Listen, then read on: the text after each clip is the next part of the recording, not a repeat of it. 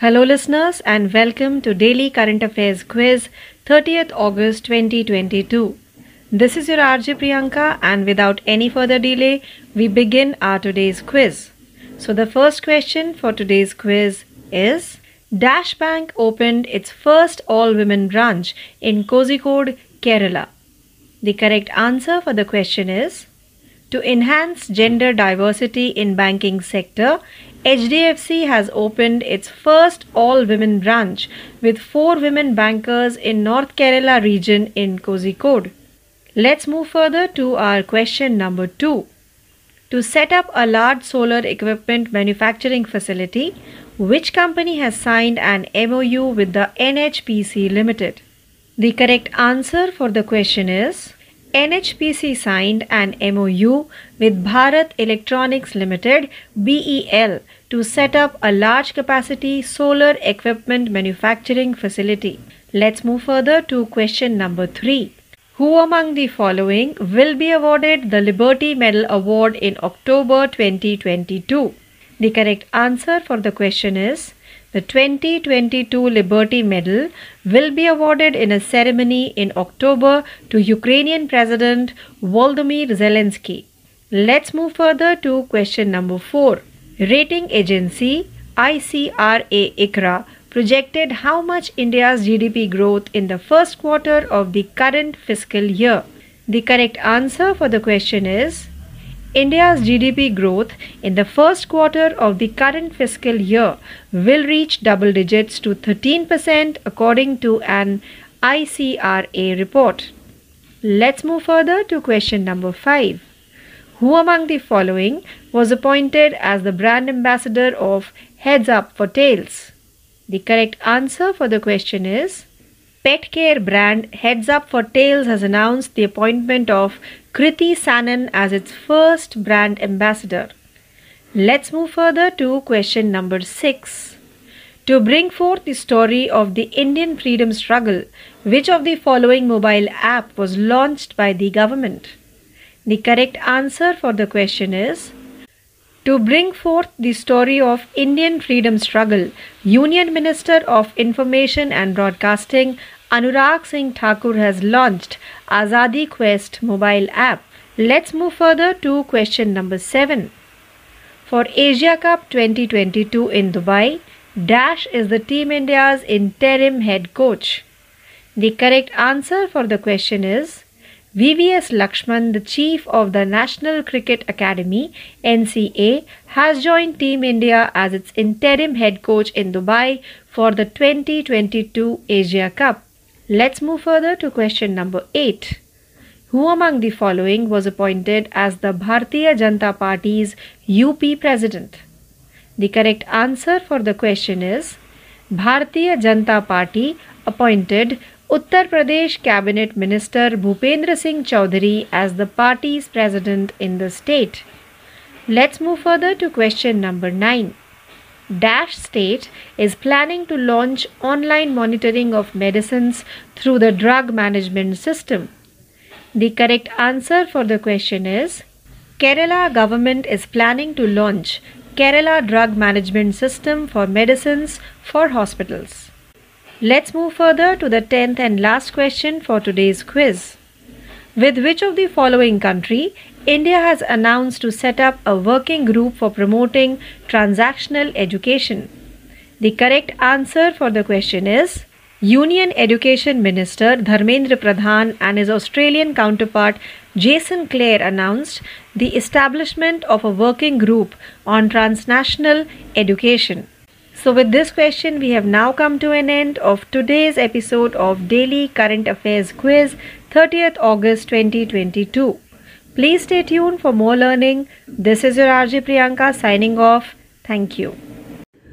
नमस्कार चालू घडामोडी या सत्रात मी तेजल आपल्या सगळ्यांचे सहर्ष स्वागत करते जाणून घेऊया आजची पहिली घडामोड पाकिस्तानात नुकत्याच आलेल्या पुरामुळे मोठ्या प्रमाणात नागरिक बेघर झाले आहेत अतिवृष्टीमुळे पिकांचे मोठे नुकसान झाले असून महागाई देखील प्रचंड वाढली आहे भाजीपाल्यांचे भावही गगनाला भिडले आहेत अशा परिस्थितीत भारताकडून पाकिस्तानला आर्थिक मदत देण्याची शक्यता दिसून येत आहे संकटाच्या काळात मानवतावादी दृष्टिकोन ठेवत भारत पाकिस्तानला मदत करण्याची शक्यता आहे. पाकिस्तानला कशा प्रकारे मदत करता येईल यासाठी उपाय शोधण्यात येत असून या संदर्भात चर्चा सुरू असल्याची माहिती आहे. मात्र अद्याप कोणताही निर्णय झालेला नाही. जर भारताकडून अशा प्रकारे मदत करण्यात आली तर दोन हजार चौदा नंतर नैसर्गिक आपत्तीमुळे पाकिस्तानला मदत करण्याची ही पहिलीच वेळ असेल. यापूर्वी दोन हजार पाच आणि दोन हजार दहामध्ये तत्कालीन युपीए सरकारच्या काळात भारताने पाकिस्तानला मदत केली होती. पाकिस्तानातील पुरामुळे आतापर्यंत अकराशेहून अधिक नागरिकांचा मृत्यू झाला आहे. पंतप्रधान शेहबाज शरीफ यांच्या नेतृत्वाखालील पाकिस्तान सरकार भारतातून भाजीपाला आणि इतर खाद्यपदार्थ आयात करण्याचा विचार करत असल्याची सुद्धा माहिती समोर येत आहे. यानंतरची बातमी आहे. स्वतंत्र महाराष्ट्र राज्याची निर्मिती झाल्यापासून महाराष्ट्र आणि कर्नाटकमधील सीमा प्रश्न प्रलंबित आहे. सीमेवरील बेळगाव निपाणीसह अनेक भाग हा मराठी भाषिकांचं प्राबल्य असलेला आहे. त्यामुळे हे भाग महाराष्ट्रात समाविष्ट करण्यासाठी तेथील नागरिक गेल्या कित्येक वर्षांपासून लढा देत आहे या पार्श्वभूमीवर जवळपास पाच वर्षांनंतर बेळगावच्या मुद्द्यावर सर्वोच्च न्यायालयात सुनावणी होणार आहे. या आधीची सुनावणी दोन हजार सतरामध्ये झाली होती. तेव्हापासून प्रलंबित असणारा मुद्दा पुन्हा सुनावणीसाठी येणार असून त्यामध्ये आता महाराष्ट्रात नव्याने सत्तेत आलेल्या शिंदे सरकारकडून नेमकी कशी बाजू मांडली जाणार याकडे सर्वांचं लक्ष लागलं आहे. बेळगाव महाराष्ट्रात समाविष्ट करण्यात यावं यासाठी गेल्या कित्येक वर्षांपासून स्थानिक मराठी जनता संघर्ष करत आहे. कर्नाटक सरकारकडून मात्र तीव्र विरोध केला जातो. बेळगाव हा सुरुवातीपासूनच कर्नाटकचा भाग राहिल्याचा दावा कर्नाटक सरकारकडून करण्यात येतो. बेळगावमधील मराठी जनतेवर कर्नाटक सरकारच्या स्थानिक प्रशासनाकडून पोलिसांकडून मोठ्या प्रमाणावर अत्याचार होत असल्याचे आरोप मराठी जनतेकडून होतात. या पार्श्वभूमीवर महाराष्ट्राच्या राजकीय वर्तुळातून कायमच बेळगाव महाराष्ट्रात समाविष्ट करून घेण्याची भूमिका मांडण्यात येत असते.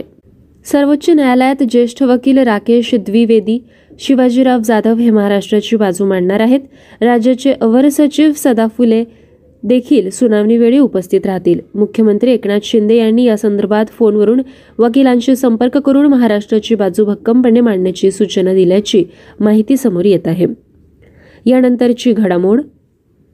अब्जाधीश गौतम अदानी यांनी लुई विटॉनचे अध्यक्ष आणि सीईओ बर्नार्ड अर्नॉल्ड यांना मागे टाकून ब्लूमबर्ग अब्जाधीशांच्या यादीत टॉप तीनमध्ये आपले स्थान निश्चित केले आहे. हा मान मिळवणारे अदानी हे आशिया खंडातील पहिले व्यावसायिक ठरले आहेत. विशेष म्हणजे चीनचे जॅकमा आणि भारताचे दुसरे सर्वात श्रीमंत व्यक्ती मुकेश अंबानी यांना सुद्धा आजवर हे करणे शक्य झाले नाही. प्रतिष्ठित श्रीमंतांच्या यादीत टेस्लाचे मुख्य कार्यकारी अधिकारी एलॉन मस्क दोनशे एक्कावन्न अब्ज डॉलर्स आणि अमेझॉनचे संस्थापक जेफ बेझोस एकशे त्रेपन्न अब्ज डॉलर्स यांच्या पाठोपाठ एकशे सदतीस पॉईंट चार अब्ज डॉलर्स अदानी यांनी तिसरे स्थान पटकावले आहे. अदानी यांच्या संपत्तीत एक पॉईंट बारा अब्ज डॉलरची शेवटची वाढ दिसली होती. तर या संपूर्ण वर्षात तब्बल साठ पॉईंट नऊ अब्ज डॉलरचा व्यवहार झालेला आहे. जुलै दोन हजार बावीसमध्ये मायक्रोसॉफ्टचे सहसंस्थापक बिल गेट्स यांना मागे टाकून अदानी एकशे तेरा अब्ज डॉलरसह जगातील चौथ्या क्रमांकाची श्रीमंती व्यक्ती बनले होते. त्यानंतर सामाजिक कार्यात हातभार लावण्याचा निर्णय घेतल्याने गेट्स यांची संपत्ती एकशे सतरा अब्ज डॉलर्सने घसरली. परिणामी अदानी यांना गेट्सना मागे टाकून चौथ्या श्रीमंत व्यक्तीची जागा मिळवता आली भारतातील सर्वात श्रीमंत व्यक्ती अदानी यांनी दोन हजार बावीसमध्ये त्यांची संपत्ती साठ अब्ज डॉलर्सने वाढवली जी इतर कोणाही पेक्षा पाच पट जास्त आहे. फेब्रुवारीमध्ये अंबानींना आशियातील सर्वात श्रीमंत म्हणून मागे टाकत आणि दोन महिन्यांनंतर एप्रिलमध्ये सेंटी बिलियनियर म्हणजे संपत्ती शंभर अब्ज डॉलर किंवा त्याहून अधिक असलेले अशा यादीत अदानी यांचे नाव नोंदवले गेले. सिमेंट या क्षेत्रात मे महिन्यात अदानी समूहाने देशातील दुसऱ्या क्रमांकाचे सिमेंट उत्पादक होण्यासाठी होलसिम एजीचे भारतातील सिमेंट व्यवसाय दहा पॉईंट पाच अब्ज डॉलरमध्ये विकत घेतले. वीज क्षेत्रात ऑगस्टमध्ये भारतातील सर्वात मोठी खाजगी औष्णिक ऊर्जा उत्पादक अदानी पॉवरने सांगितले की ते thermal power plant operator D B सात हजार सतरा कोटीमध्ये खरेदी करतील. बंदर क्षेत्रात जुलैच्या मध्यात इस्रायलने भूमध्य सागरी किनाऱ्यावरील प्रमुख व्यापार केंद्र म्हणजे हायफा बंदर अदानी पोर्ट्स स्थानिक रसायने आणि लॉजिस्टिक समूह गॅडोट यांना एक पॉईंट अठरा अब्ज डॉलर्समध्ये विकण्याची घोषणा केली. रस्ते मालमत्तामध्ये या महिन्याच्या सुरुवातीला अदानी यांनी एक युनिट मॅक्वेरी एशिया इन्फ्रास्ट्रक्चर फंडचे India toll road Andhra Pradesh आणि गुजरात राज्यात तीन हजार एकशे दहा कोटी रुपयांना खरेदी करत असल्याची घोषणा केली. या पुढील बातमीकडे. तातडीचे दावे सूचीबद्ध करण्यासाठी सर्वोच्च न्यायालय लवकरच नवी यंत्रणा कार्यान्वित करणार आहे असे सरन्यायाधीश उदय लळित यांनी सांगितले. आम्हाला एक वा दोन दिवस द्या नवे नियम जारी करण्यात येतील. येत्या गुरुवारपासून त्यांची अंमलबजावणी सुरू होईल असेही न्यायमूर्ती लळित यांच्या नेतृत्वाखालील द्विसदस्यीय पीठाने स्पष्ट केले. तातडीच्या दाव्यांच्या सुनावणीसाठी त्यांना सूचीबद्ध करण्याबाबतच्या मुद्द्याकडे महाधिवक्ता तुषार मेहता यांनी खंडपीठाचे लक्ष वेधले. त्यावर नोंदणी करण्यात आलेले प्रत्येक प्रकरण कधी ना कधी सूचीबद्ध होतेच. त्याचा समावेश अद्ययावत सूचितही होतो अशी प्रकरणे दहा दिवसात सूचीबद्ध होतात किंवा अद्ययावत यादीत त्यांचा समावेश होतो असे न्यायमूर्ती लळित यांनी स्पष्ट केले. जाणून घेऊया पुढील घडामोड. अमेरिकन अंतराळ संस्था नासाची आर्टेमिस एक चंद्र मोहीम पुढे ढकलण्यात आली आहे. यानाचे प्रक्षेपण भारतीय वेळेनुसार संध्याकाळी सहा वाजून तीन मिनिटांनी झाले. यानाच्या चार इंजिनांपैकी एका इंजिनमध्ये बिघाड झाल्यामुळे प्रक्षेपणाच्या काही मिनिटांपूर्वीच उड्डाण थांबवण्यात आले. दोन सप्टेंबर रोजी रात्री दहा वाजून अठरा मिनिटांनी यानाचे प्रक्षेपण करण्यात येईल. नासाची मानवी चंद्र मोहीम अनेक काळापासून रखडत आली आहे. अमेरिकेचे माजी राष्ट्राध्यक्ष बराक ओबामा यांच्या कार्यकाळात दोन हजार दहामध्ये स्पेस लॉन्च सिस्टम यान तयार करण्यात आले होते. यावेळी त्यांना नक्षत्र कार्यक्रमाद्वारे अंतराळवीरांना चंद्रावर पाठवायचे होते परंतु मोहिमेत अडचणी निर्माण झाल्यामुळे सरकारने ही मोहीम मागे घेण्याचा निर्णय घेतला. नासाच्या नव्या नियोजनाअंतर्गत हे यान दोन हजार सोळामध्ये प्रक्षेपित केले जाणार होते. डोनाल्ड ट्रम्प सरकारने दोन हजार सतरामध्ये या मोहिमेला आर्टेमिस मिशन असे अधिकृत नाव सुद्धा दिले. मात्र दोन हजार एकोणावीसमध्ये तत्कालीन नासा प्रशासक जिम ब्रिडनस्टीन यांना ही मोहीम रद्द करावी लागली. एका सरकारी अहवालानुसार नासाच्या मोहिमेत विलंब झाल्यामुळे सरकारचे अब्जावधी डॉलर्सचे नुकसान झाल्याचे समोर आले. तथापि ट्रम्पपासून जो बायडनपर्यंत देशाच्या अध्यक्षांनी आर्टेमिस मिशन यशस्वी करण्यासाठी सतत प्रयत्न केले. आर्टेमिस एक ही मानवरहित मोहीम आहे. पहिल्या उड्डाणासह शास्त्रज्ञांनी चंद्रावरील परिस्थिती अंतराळवीरांसाठी योग्य आहे की नाही हे शोधण्याचे लक्ष त्यात आहे. चंद्रावर गेल्यावर अंतराळवीर पृथ्वीवर सुखरूप येऊ शकतील का? नासाच्या म्हणण्यानुसार नवीन एस एल एस मेगायान आणि ओरियन क्रू कॅप्सूल चंद्रावर पोहोचतील. अंतराळवीर सहसा क्रू कॅप्सूलमध्ये राहतात परंतु यावेळी ते रिक्त असेल. हे मिशन बेचाळीस दिवस दोन तास वीस मिनिटांचे आहे. त्यानंतर कॅप्सूल पृथ्वीवर परत येईल हे यान एकूण वीस लाख ब्याण्णव हजार एकशे सत्तेचाळीस किलोमीटरचा प्रवास करेल. कोलोरॅडो बोल्डर विद्यापीठाचे प्राध्यापक आणि शास्त्रज्ञ जॅक बन्स म्हणतात की आर्टिमिस एक हे यान हेवी लिफ्ट आहे यानाद्वारे तयार केलेले सर्वात शक्तिशाली इंजिन हे यान आहे. हे चंद्रावर जाईल आणि कक्षेमध्ये काही छोटे उपग्रह सोडेल. नंतर स्वतःच कक्षेत स्थापित होईल. दोन हजार चोवीसच्या आसपास आर्टेमिस दोन सुद्धा लॉन्च करण्याची नासाची योजना आहे. त्यात काही अंतरावीर सुद्धा जातील पण ते चंद्रावर पाऊल ठेवणार नाही चंद्राच्या कक्षेत फिरून असते परत येतील. यानंतर आर्टेमिस तीन रवाना होईल. यामध्ये अंतराळवीर चंद्राच्या पृष्ठभागावर उतरतील. हे मिशन दोन हजार तीसच्या आसपास सुरू केले जाऊ शकते. बन्स यांच्या मते वेगळ्या रंगाची व्यक्ती वेगळ्या वंशाची व्यक्ती देखील क्रू मेंबरमध्ये असेल. प्रत्येकजण चंद्राच्या दक्षिण ध्रुवावर जाऊन पाणी आणि बर्फाचा शोध घेतील. नासाच्या महानिरीक्षक कार्यालयाच्या ऑडिटनुसार दोन हजार पंचवीसपर्यंत या प्रकल्पाची किंमत सात हजार तीनशे चौतीस अब्ज रुपये होईल. प्रत्येक फ्लाईटची किंमत तीनशे सत्तावीस अब्ज रुपये असेल. द वॉशिंग्टन पोस्टमधील एका अहवालानुसार मिशनची प्री लॉन्चची किंमत सत्तर अब्ज ते एकशे एकोणसाठ अब्ज आहे. वळ या पुढील बातमीकडे. देशातील सर्वात मोठी कंपनी असलेल्या रिलायन्सच्या वार्षिक सर्वसाधारण सभेत फाईव्ह जी संदर्भात मोठी घोषणा झाली. या सभेत आपल्या भाषणात रिलायन्स समूहाचे प्रमुख मुकेश अंबानी यांनी जगभरातील गुंतवणूकदारांचं लक्ष लागलेल्या भाषणात ही घोषणा केली. या सभेत मुकेश अंबानी यांनी आपली मुलगी ईशा अंबानी हिचा समूहाच्या रिटेल व्यवसाय प्रमुख म्हणून ओळख करून दिली. मुकेश अंबानी यांनी मुलगा आकाशाला समूहाची टेलिकॉम शाखा रिलायन्स जिओच्या अध्यक्षपदी नियुक्त केले होते. रिलायन्स समूहाचे तीन मुख्य व्यवसाय आहे. यात तेल शुद्धीकरण पेट्रोकेमिकल्स आणि रिटेल व्यवसाय तसेच डिजिटल व्यवसाय टेलिकॉमचा समावेश होतो. यापैकी किरकोळ आणि डिजिटल व्यवसाय पूर्ण मालकीच्या संस्थांखाली आहेत. तेल ते केमिकल व्यवसाय रिलायन्सच्या अंतर्गत येतो. नवीन ऊर्जा व्यवसाय देखील मूळ कंपनीचा भाग आहे. रिलायन्स जिओनं देशातल्या प्रमुख शहरांमध्ये दिवाळीपर्यंत पाच जी सेवा सुरू करण्यासाठी मेटा गुगल मायक्रोसॉफ्ट आणि इंटेल अशा जागतिक स्तरावरील मुख्य औद्योगिक कंपन्यांबरोबर समझोता केला. जिओनं मार्क झुकरबर्गच्या मेटा या कंपनीबरोबर तंत्रज्ञान तर गुगलबरोबर माफक फाईव्ह जी स्मार्टफोन विकसित करण्याचा समझोता केला. तसंच क्लाउड सेवांसाठी गुगल क्लाउडबरोबर काम करण्याचं ठरवलं. जिओने क्लाउड आधारित डेटा केंद्रासाठी चिप निर्मिती करणाऱ्या कंपनींशी समझोता केला. एरिक्सन नोकिया सॅमसंग आणि सिस्को यांच्याबरोबर जागतिक नेटवर्क उद्योग सेवा देणाऱ्या कंपन्यांबरोबर पाच जीसाठी चांगले संबंध प्रस्थापित केले. मेटा आणि जिओ यांनी व्हॉट्सअपच्या माध्यमातून खरेदी करण्यासंबंधी समझोत्याची घोषणा केली. यात ग्राहक व्हॉट्सअप चार्टच्या माध्यमातून जिओ मार्टद्वारा ग्राहक खरेदी करू शकतील. पाच जीची सेवा डिसेंबर तेवीस पर्यंत देशाच्या विविध भागात सुरू करण्यात येईल. समजून घेऊ या पुढील बातमी. केरळ सरकारने नुकतीच केरळ सवारी ही ऑनलाईन टॅक्सी सेवा सुरू करण्याचा निर्णय घेतला. ही देशातील पहिली राज्य सरकारच्या मालकीची ऑनलाईन टॅक्सी सेवा आहे. रिक्षा आणि टॅक्सी चालकांना योग्य मोबदला मिळेल आणि प्रवाशांचं हित जपलं जाईल. या दोनही गोष्टींचा विचार करून केरळ सरकारने ही देशातील पहिली ऑनलाईन टॅक्सी सेवा सुरू केली. सरकारने ठरवून दिलेल्या माफक प्रवास भाड्यात जनतेला सुरक्षित प्रवास करता यावा यासाठी केरळ सरकारने केरळ सवारी ही ऑनलाईन टॅक्सी सेवा सुरू केली. सरकारने ठरवून दिलेल्या प्रवास भाड्यात नागरिकांना प्रवास करता येणार आहे. टॅक्सी चालकाला जास्तीचे पैसे आकारता येणार नाही. ही टॅक्सी सेवा कामगार विभागाच्या अधिपत्याखाली मोटार कामगार कल्याण मंडळाद्वारे चालवली जाईल. केरळ सवारीबाबतचे ॲप लवकरच ऑनलाईन प्लॅटफॉर्मवर उपलब्ध करून दिलं जाईल. खाजगी ॲपवर आधारित कॅब कंपन्यांनी सामान्य प्रवाशांकडून वाढीव पैसे वसूल केल्याच्या अनेक घटना घडल्या. ग्राहक हक्काचं उल्लंघन हे सरकारसाठी प्रमुख चिंतेचा विषय बनला. ओला आणि उबेर या खासगी कॅब कंपन्यांनी चुकीच्या पद्धतीने प्रवाशांकडून भाडे आकारल्याने केंद्रीय ग्राहक संरक्षण प्राधिकरणाने दोन्ही कंपन्यांना यापूर्वी नोटिसा बजावल्या होत्या. रात्रीच्या वेळी जास्तीचं प्रवास भाडे आकारण्याचे प्रकारही उघडकीस आले. कॅब चालकांकडून प्रवाशांसोबत गैरवर्तन झाल्याचा मुद्दा गेल्या काही वर्षांपासून चिंतेचा विषय आहे.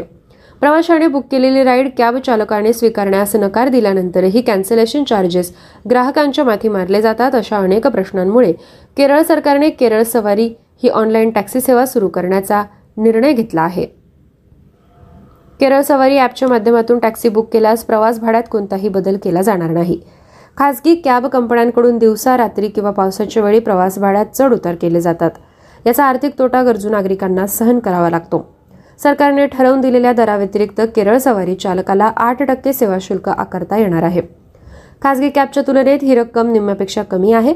खासगी कॅब कंपन्यांकडून वीस ते तीस टक्के सेवा शुल्क आकारण्यात येते. केरळ सवारी ऑनलाईन सेवा ही महिला लहान मुले आणि ज्येष्ठ नागरिकांसाठी सुरक्षित आणि विश्वासार्ह ॲप असल्याचा दावा करण्यात येत आहे. यात ॲपची डिझायनिंग आणि चालक नोंदणीला जास्त महत्त्व दिले आहे. या योजनेत सामील होण्यासाठी चालकांना पोलीस मंजुरी प्रमाणपत्र सादर करावं लागेल. सुरक्षेच्या दृष्टिकोनातून ॲपमध्ये पॅनिक बटन सिस्टमची सुविधा आहे. सवलतीच्या दरात वाहनांमध्ये जीपीएस बसवण्याचा निर्णय सुद्धा सरकारकडून घेण्यात आला. केरळमध्ये पाच लाखांहून अधिक ऑटो रिक्षा आणि एक लाख कॅब आहेत. हा व्यवसाय करणाऱ्या सर्व ऑटो आणि टॅक्सी चालकांना केरळ सवारी अंतर्गत एकत्र आणण्याची राज्य सरकारची योजना आहे. स्मार्टफोन साक्षरता सर्वाधिक असलेल्या या राज्याने ही योजना अल्पावधीत यशस्वी करून दाखवण्याची आशा व्यक्त केली जात आहे. सरकारने वाहन चालकांसाठी इंधन विमा आणि टायर सबसिडी देण्याचा निर्णय घेतला आहे. या संदर्भात काही मोठ्या कंपन्यांशी सरकारने चर्चा केली आहे. तिरुअनंतपुरम येथे सुरू करण्यात आलेल्या या सेवाच्या पहिल्या टप्प्याचं मूल्यांकन झाल्यानंतर ही सेवा संपूर्ण राज्यभर सुरू होईल. पुढील एका महिन्यात कोल्लम एर्णाकुलम त्रिशूर कोझिकोड आणि कण्णूर नगरपालिका क्षेत्रात सुरू करण्याचा सरकारचा मानस आहे. यानंतर वळूया पुढील बातमीकडे. प्रधानमंत्र्यांची आर्थिक सल्लागार परिषद नवी दिल्ली इथं भारतासाठी स्पर्धात्मकता रोडमॅप ॲट हंड्रेड जारी करणार आहे. परिषदेचे अध्यक्ष Vivek Oberoi G twenty sherpa Amitabh Kant आणि परिषदेचे सदस्य संजीव सन्याल यांच्या उपस्थितीत प्रकाशन होईल. दोन हजार सत्तेचाळीस पर्यंत भारताला उच्च उत्पन्नाचा देश होण्यासाठी हा रोडमॅप देशाला मार्गदर्शन करेल. धोरणात्मक उद्दिष्टे तत्व आणि भारताच्या अर्थव्यवस्थेला लवचिकतेनं पुढे नेण्यासाठी तसंच सामाजिक प्रगती आणि भारताची सध्याची आर्थिक स्थिती स्पर्धात्मक फायद्यांच्या सखोल तपासणीवर आधारित प्राधान्यकृत उपक्रमांचं एकात्मिक धोरण हा रोडमॅप सादर करेल. भारताने कोणत्या कृतींना प्राधान्य द्यावं तसंच कृती प्रभावीपणे राबवण्यासाठी संघटनात्मक कार्यांवर कसा जोर द्यावा याबाबत तसंच सामायिक समृद्धीत अंतर्भूत असलेल्या दृष्टिकोनांचा प्रस्ताव सादर करून या कार्यासाठी हा रोडमॅप संबोधित करेल. वळूया पुढील बातमीकडे. परराष्ट्र मंत्री डॉक्टर एस. जयशंकर यांनी पुनरुच्चार केला की भारत आणि चीनच्या परस्पर संबंधांवरून दोनही देशांच्या सीमेची स्थिती ठरवली जाईल. डॉक्टर जयशंकर यांनी हे वक्तव्य भारत आणि चीन यांच्यातील लष्करी संघर्षाच्या पार्श्वभूमीवर केला. नवी दिल्लीत एका कार्यक्रमाला संबोधित करताना ते म्हणाले की भारत चीन संबंधांच्या विकासावर आशिया खंडाचं भवितव्य अवलंबून असून त्यांनी अधोरेखित केलं की परस्पर संवेदनशीलता आदर आणि परस्पर हित या तीन परस्परांवर दोनही देशांचे शाश्वत संबंध अवलंबून राहतील. सार्वभौमत्व आणि प्रादेशिक अखंडतेचा आदर दोन्ही देशांनी करायला हवा यावर त्यांनी जोर दिला. ते म्हणाले की यासाठी पारदर्शक व्यावहारिक आणि बाजारपेठेवर आधारित संलग्नता असावी. तसंच वैयक्तिक राष्ट्रीय उद्दिष्टांपेक्षा जागतिक सहमती प्रतिबंधित करणे आवश्यक आहे. जाणून घेऊया पुढील घडामोड. मुंबईतल्या कुलाबा वांद्रे सिप्स मेट्रो तीन या मेट्रो प्रकल्पाची पहिली चाचणी मुख्यमंत्री एकनाथ शिंदे आणि उपमुख्यमंत्री देवेंद्र फडणवीस यांच्या उपस्थितीत पार पडली. या चाचणीसाठी मुख्यमंत्री एकनाथ शिंदे आणि उपमुख्यमंत्री देवेंद्र फडणवीस यांनी मेट्रो गाडीला हिरवा झेंडा दाखवून रवाना केला. या चाचणीअंतर्गत मेट्रो गाडीनं सारीपूत ते मरोळ असा प्रवास केला. येत्या सहा महिन्यात या मार्गावरच्या चाचण्या वेगानं पूर्ण करू असं मुख्यमंत्र्यांनी चाचणीनंतर केलेल्या भाषणात सांगितलं. हा प्रकल्प म्हणजे मुंबईतल्या वाहतूक कोंडीवरचा रामबाण उपाय आहे. या प्रकल्पात कोणतंही विघ्न येणार नाही असं मुख्यमंत्री यावेळी म्हणाले. जाणून घेऊया पुढील घडामोड. डिजिटल व्यापारासाठी खुल्या नेटवर्कसह एक जिल्हा एक उत्पादन उपक्रमाचं एकत्रीकरण करण्याचं आवाहन केंद्रीय वाणिज्य आणि उद्योग मंत्री पियुष गोयल यांनी केलं. नवी दिल्ली इथं एक जिल्हा एक उत्पादन गिफ्ट कॅटलॉग आणि स्टोअर फ्रंटचं जीईएम पोर्टलवर उद्घाटन करताना ते बोलत होते. डिजिटल व्यापारासाठीचं खुलं नेटवर्क ग्राहक आणि विक्रेत्यांना एकत्र आणून एक जिल्हा एक उत्पादनाच्या सीमा विस्तृत करायला मदत करतील असं ते म्हणाले. देशाचे जिल्हे आणि गावांमध्ये कोट्यावधी प्रतिभाशाली विणकर कारागीर आणि शिल्पकार राहत असल्याचं ते म्हणाले. गेल्या आठ वर्षात सरकारच्या विचारसरणीत मोलाचा बदल घडला असून एक जिल्हा एक उत्पादन देशाच्या प्रत्येक भागात समृद्धी आणण्याच्या दृष्टिकोनाबरोबर जोडला गेल्याचं ते म्हटले.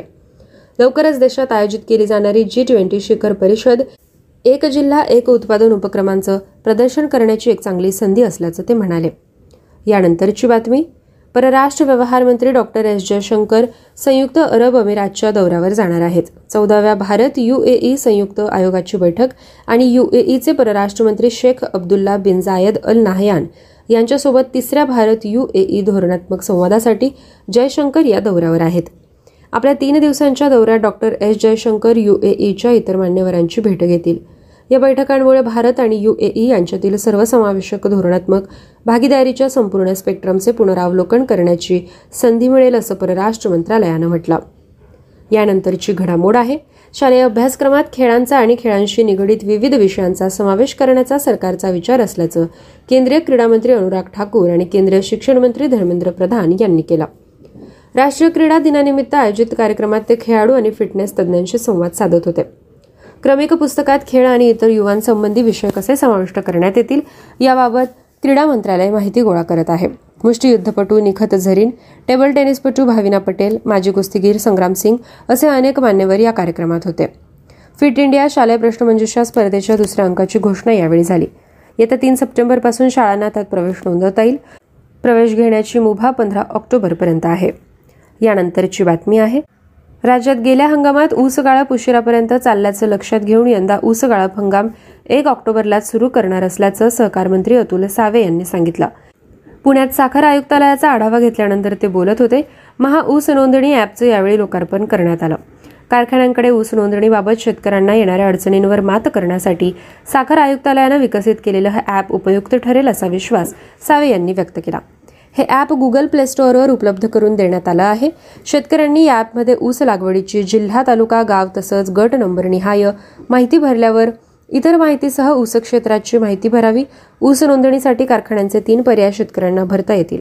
या ॲपच्या माध्यमातून राज्यातल्या शंभर सहकारी तसंच शंभर खासगी अशा एकूण दोनशे कारखान्यांकडे ऊस नोंदणीची माहिती साखर आयुक्तालयाला पाठवता येणार आहे. यानंतरची घडामोड आहे. महाराष्ट्रात गणेशोत्सवाच्या तयारीचा उत्साह सर्वत्र दिसून येत आहे. हरतालिकेच्या व्रतानिमित्त घरोघरी हरतालिका पूजन करण्यात आलं. गणपतीसाठी कोकणातल्या गावांकडे मोठ्या संख्येने चाकरमानी रवाना झाले. एस टी महामंडळाने त्यांच्यासाठी जादा गाड्यांची व्यवस्था केली. अनेक संघटना आणि राजकीय पक्षांनी यंदा भाविकांसाठी मोफत एस टी प्रवासाची सोय केली. गणपतीसाठी कोकणात जाणाऱ्या वाहकांना टोलमाफीची घोषणा मुख्यमंत्री एकनाथ शिंदे यांनी केली. यानंतरची घडामोड आहे. भारतानं आतापर्यंत अफगाणिस्तानला एकंदर चाळीस हजार मेट्रिक टन गहू पाठवला.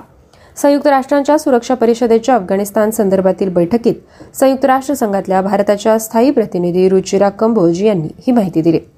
भारतानं अफगाणिस्तानला मानवतावादी दृष्टिकोनातून बत्तीस टन वैद्यकीय सहाय्यासह इतर स्वरूपाची मदत पोहोचवली असल्याचं कंबोज यांनी नमूद केलं. अफगाणिस्तानात मदत म्हणून पाठवलेल्या गव्हाचं न्याय आणि योग्य पद्धतीनं वितरण व्हावं यासाठी भारतानं संयुक्त राष्ट्रांच्या जागतिक अन्न कार्यक्रमाशी करार केला. तसंच गहू वितरणावर देखरेख आणि समन्वय यासाठी काबूलमधल्या भारतीय दूतावासात एक विशेष पथक देखील तैनात करण्यात आलं. आंतरराष्ट्रीय दहशतवादी संघटनांना अफगाणिस्तानमध्ये स्थानिकांचा पाठिंबा नसतानाही त्यांच्या कारवाया वाढत असल्याचं दिसतं. ही बाब चिंताजनक आहे असं नमूद करताना कंबोज यांनी अलीकडेच काबूलमध्ये गुरुद्वारावर हल्ला झाल्याचा उल्लेख केला.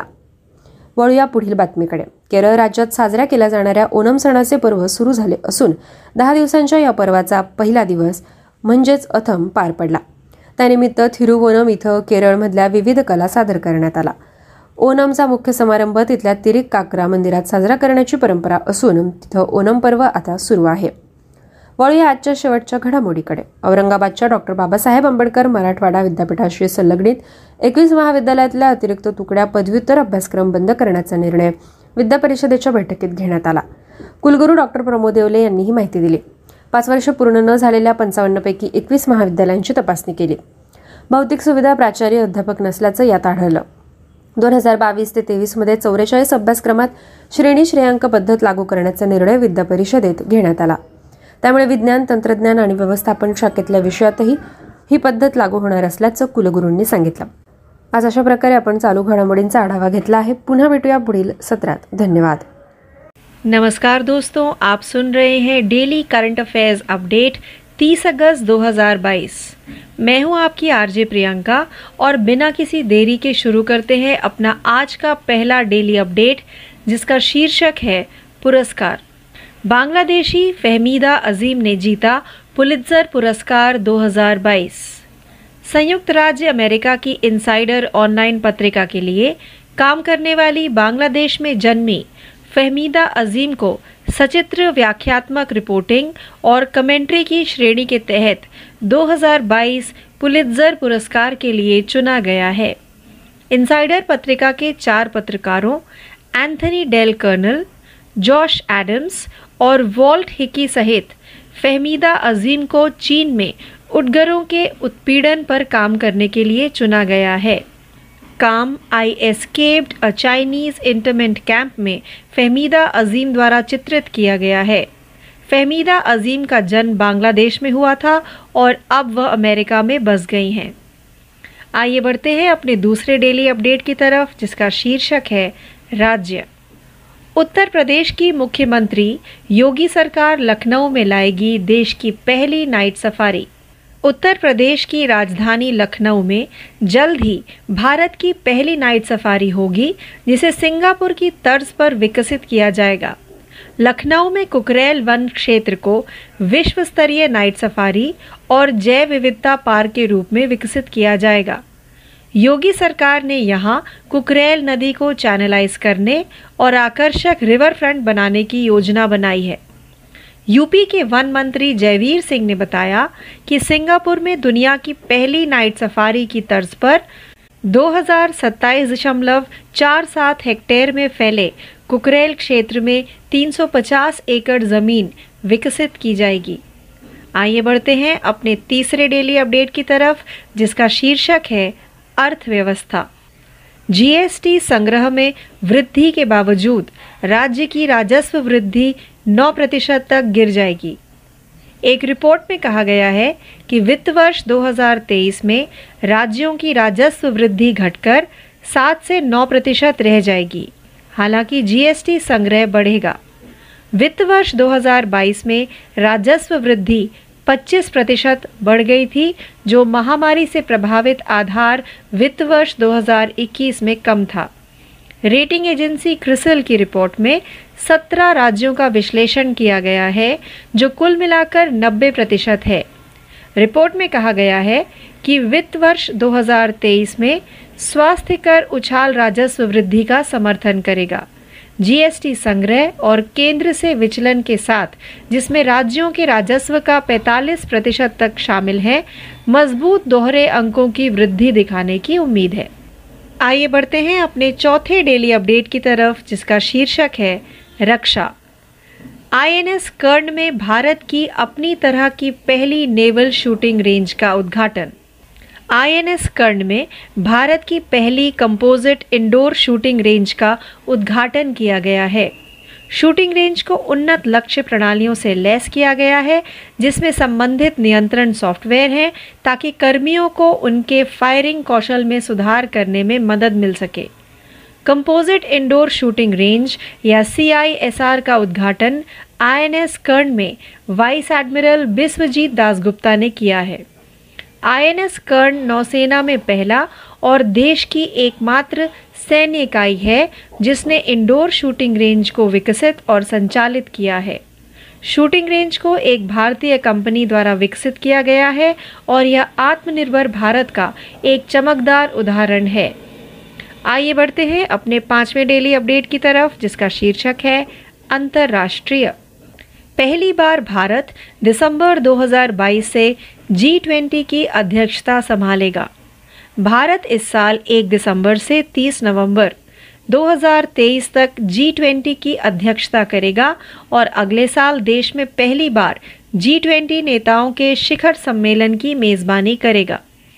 दिसंबर 2021 में भारत, इंडोनेशिया, इटली और भारत की जी ट्वेंटी ट्रोइका में शामिल हो गया, जो क्रमशः वर्तमान, पिछली और आने वाली जी ट्वेंटी प्रेसिडेंसी है।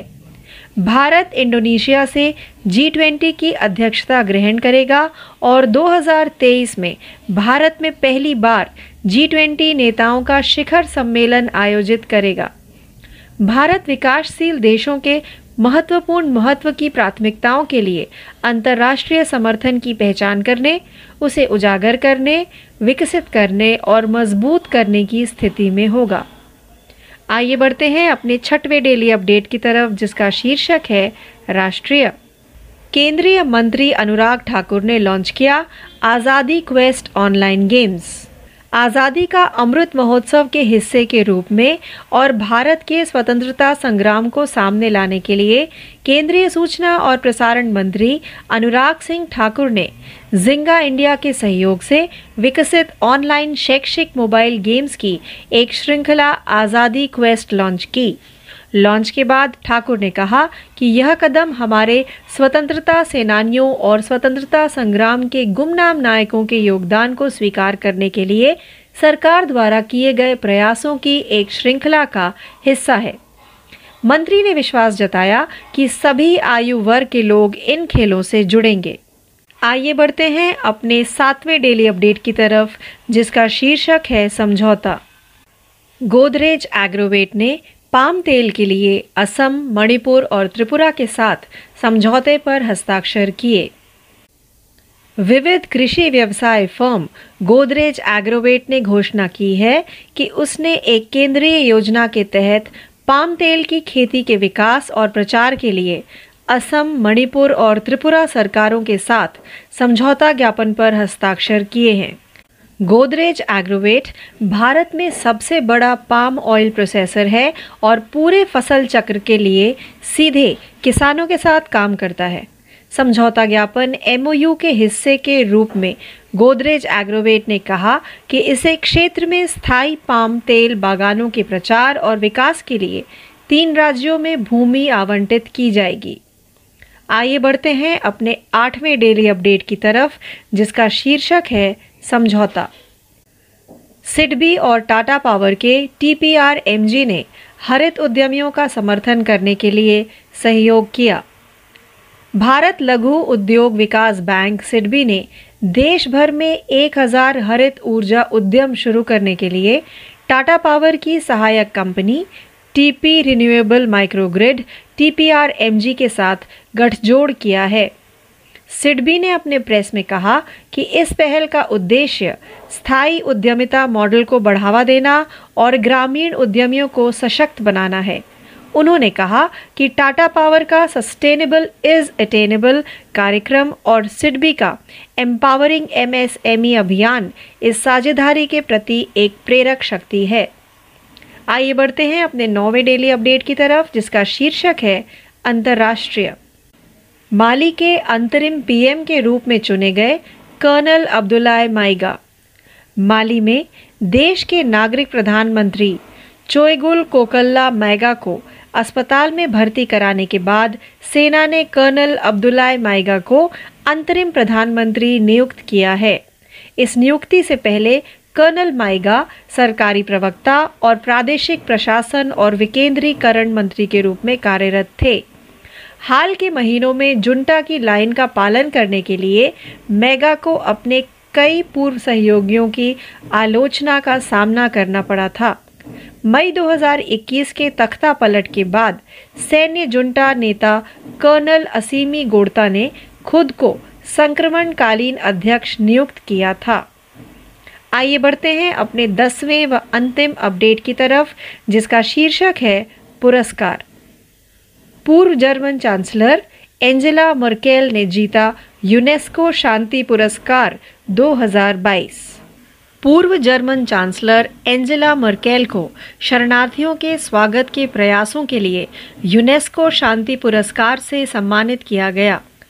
संयुक्त राष्ट्र शैक्षिक, वैज्ञानिक और सांस्कृतिक संगठन यूनेस्को की वेबसाइट के अनुसार, मर्केल को उनके 2015 में एक ऐतिहासिक निर्णय लेते हुए विश्व के संकटग्रस्त देशों, विशेष रूप से सीरिया, इराक, अफ़गानिस्तान और इरिट्रिया से लगभग 12 लाख शरणार्थियों को बसाने के फैसले के लिए 2022 फेलिक्स होफोएट बोगेन यूनेस्को शांति पुरस्कार से सम्मानित किया गया था। जूरी अध्यक्ष और 2018 नोबेल शांति पुरस्कार विजेता डेनिस मुकवेगे द्वारा जारी बयान के अनुसार। तो इस अपडेट के साथ ही हमारा आज का कार्यक्रम डेली करंट अफेयर्स अपडेट 30 अगस्त 2022 यही समाप्त होता है। ज़्यादा जानकारी के लिए जुड़े रहिए। मैं हूँ आपकी आरजे प्रियंका। धन्यवाद। Hello, listeners, and welcome to Daily Current Affairs Updates 30th August 2022. This is your RJ Priyanka, and without any further delay, I take you to our first daily update, which belongs to the category of awards. Bangladeshi Fehmida Azim won the Pulitzer Prize 2022. Bangladesh born Fehmida Azim who works for the Insider online magazine in the United States, has been nominated for a Pulitzer Prize in the category of Illustrated Reporting and Commentary in 2022. She is one of the four journalists chosen for their work on China's oppression of the oligarchs, along with the Anthony Del Cole, Josh Adams, and Walt Hickey of Insider, a New York based publication. Fehmida Azim illustrated the work I Escaped a Chinese Internment Camp. Fehmida Azim was born in Bangladesh and now lives in the United States. Let's move further to our second daily update, which belongs to the category of state. Uttar Pradesh's CM Yogi government to set up country's first night safari in Lucknow. Lucknow, the state capital of Uttar Pradesh, will soon have India's first night safari designed to the tunes of Singapore. Lucknow's Kukrel forest area would be developed into a world class night safari and biodiversity park. The Yogi government intends to channelize the Kukrel River here and build an attractive riverfront. The Forest Minister of Uttar Pradesh, Jaiveer Singh, announced that 350 acres of land in the Kukrel area, spread over 2027.47 hectares, would be developed to the tunes of the world's first night safari in Singapore. Let's move further to our third daily update, which belongs to the category of economy.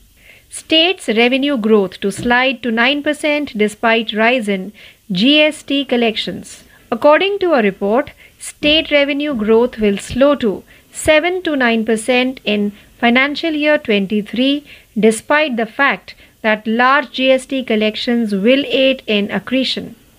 According to a report by rating agency CRISIL, which examined 17 states accounting for 90% of the aggregate, revenue growth accelerated to 25% in FY22 due to a lower base in the pandemic affected FY21.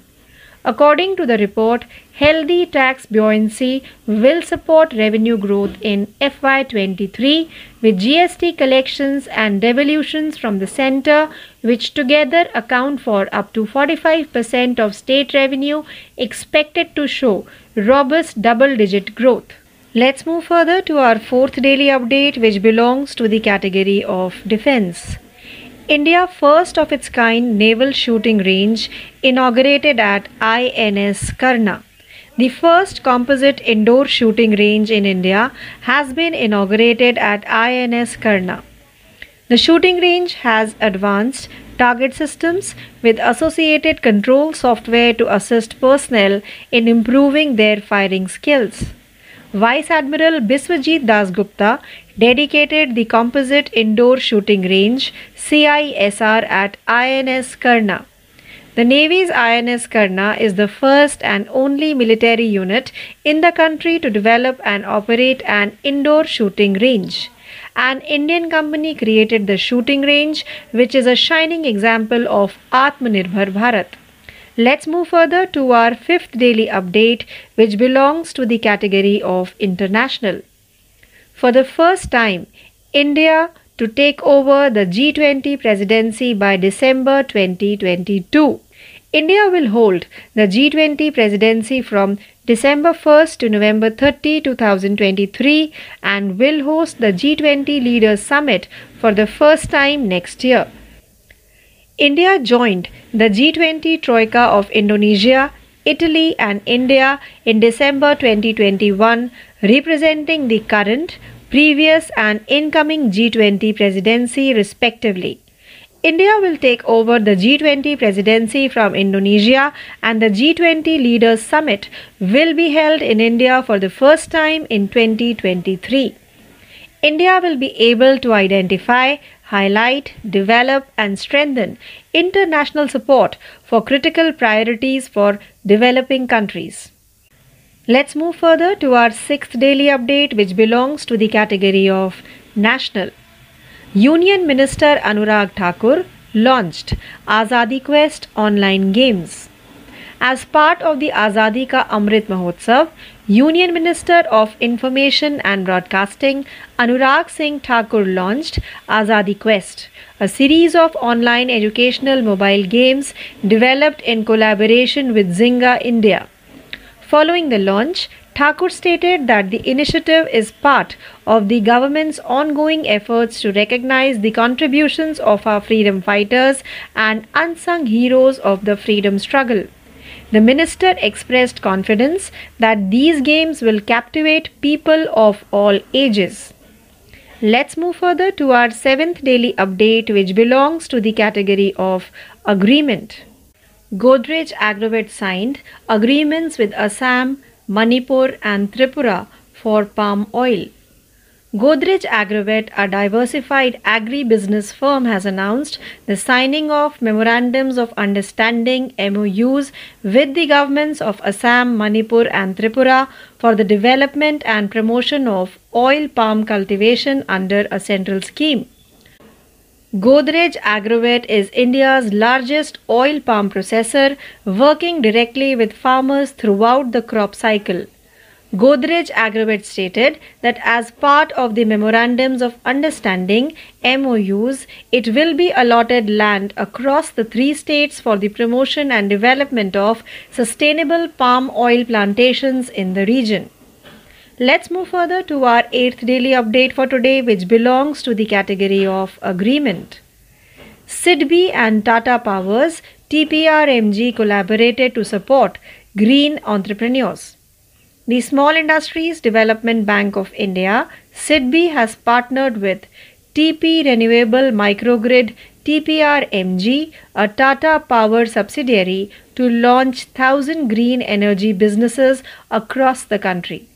According to a press release from SIDBI, the initiative aims to promote sustainable entrepreneurship models and empower rural entrepreneurs.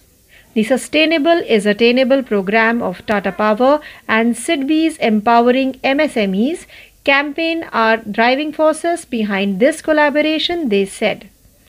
Let's move further to our ninth daily update for today, which belongs to the category of international. Colonel Abdoulaye Maiga elected as interim PM of Mali. After Mali's civilian Prime Minister Choguel Kokalla Maiga was hospitalized, the military appointed Colonel Abdoulaye Maiga as interim Prime Minister. Colonel Maiga previously served as government spokesman and Minister of Territorial Administration and Decentralization.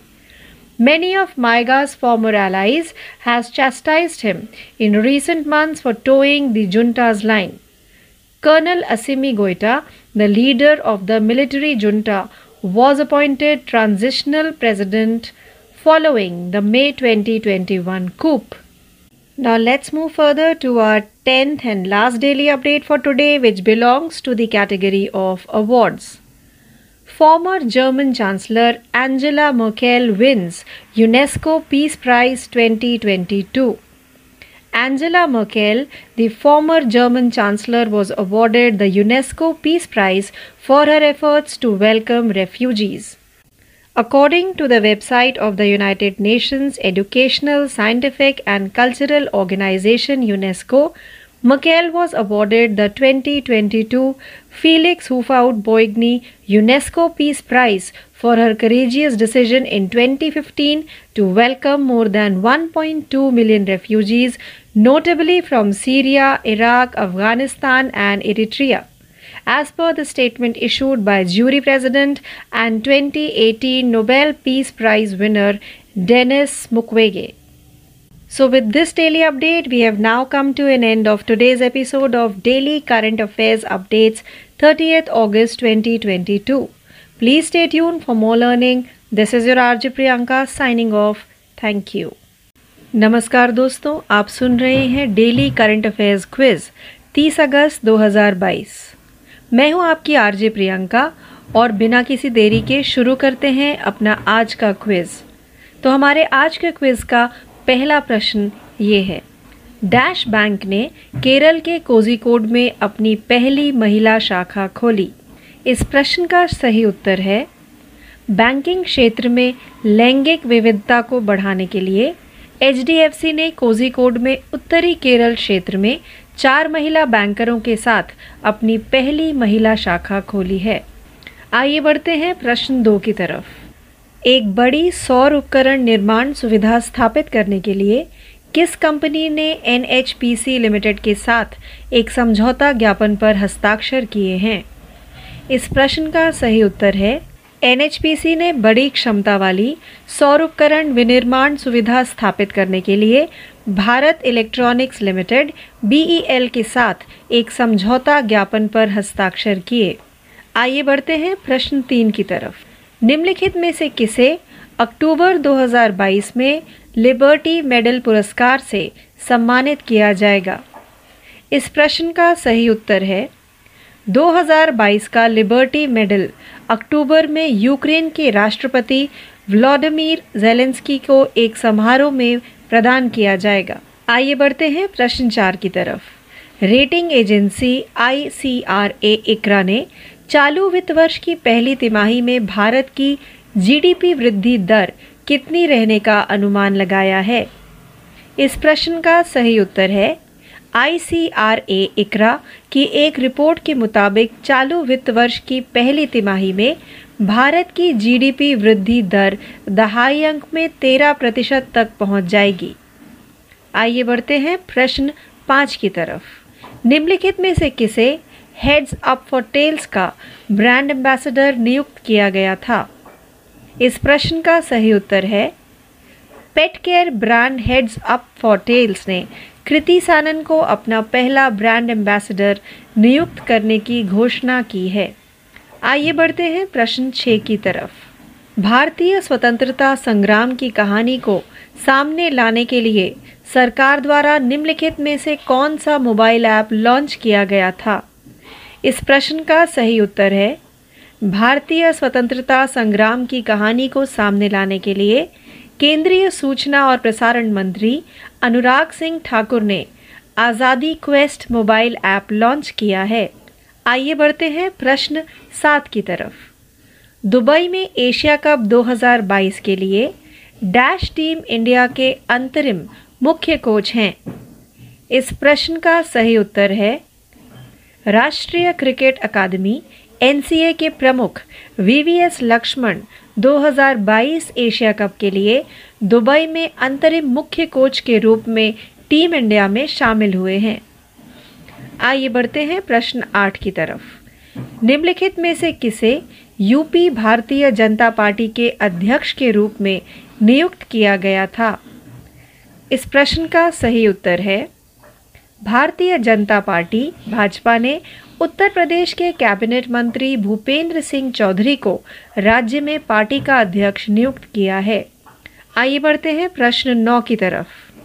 Dash राज्य drug management system के माध्यम से दवाओं की online निगरानी शुरू करने की योजना बना रहा है। इस प्रश्न का सही उत्तर है, केरल सरकार अस्पतालों के लिए दवाओं के लिए केरल ड्रग मैनेजमेंट सिस्टम शुरू करने की योजना बना रही है।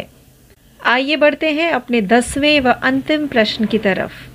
निम्नलिखित में से किस देश के साथ भारत ने अंतर्राष्ट्रीय शिक्षा को बढ़ावा देने के लिए एक कार्य समूह स्थापित करने की घोषणा की है?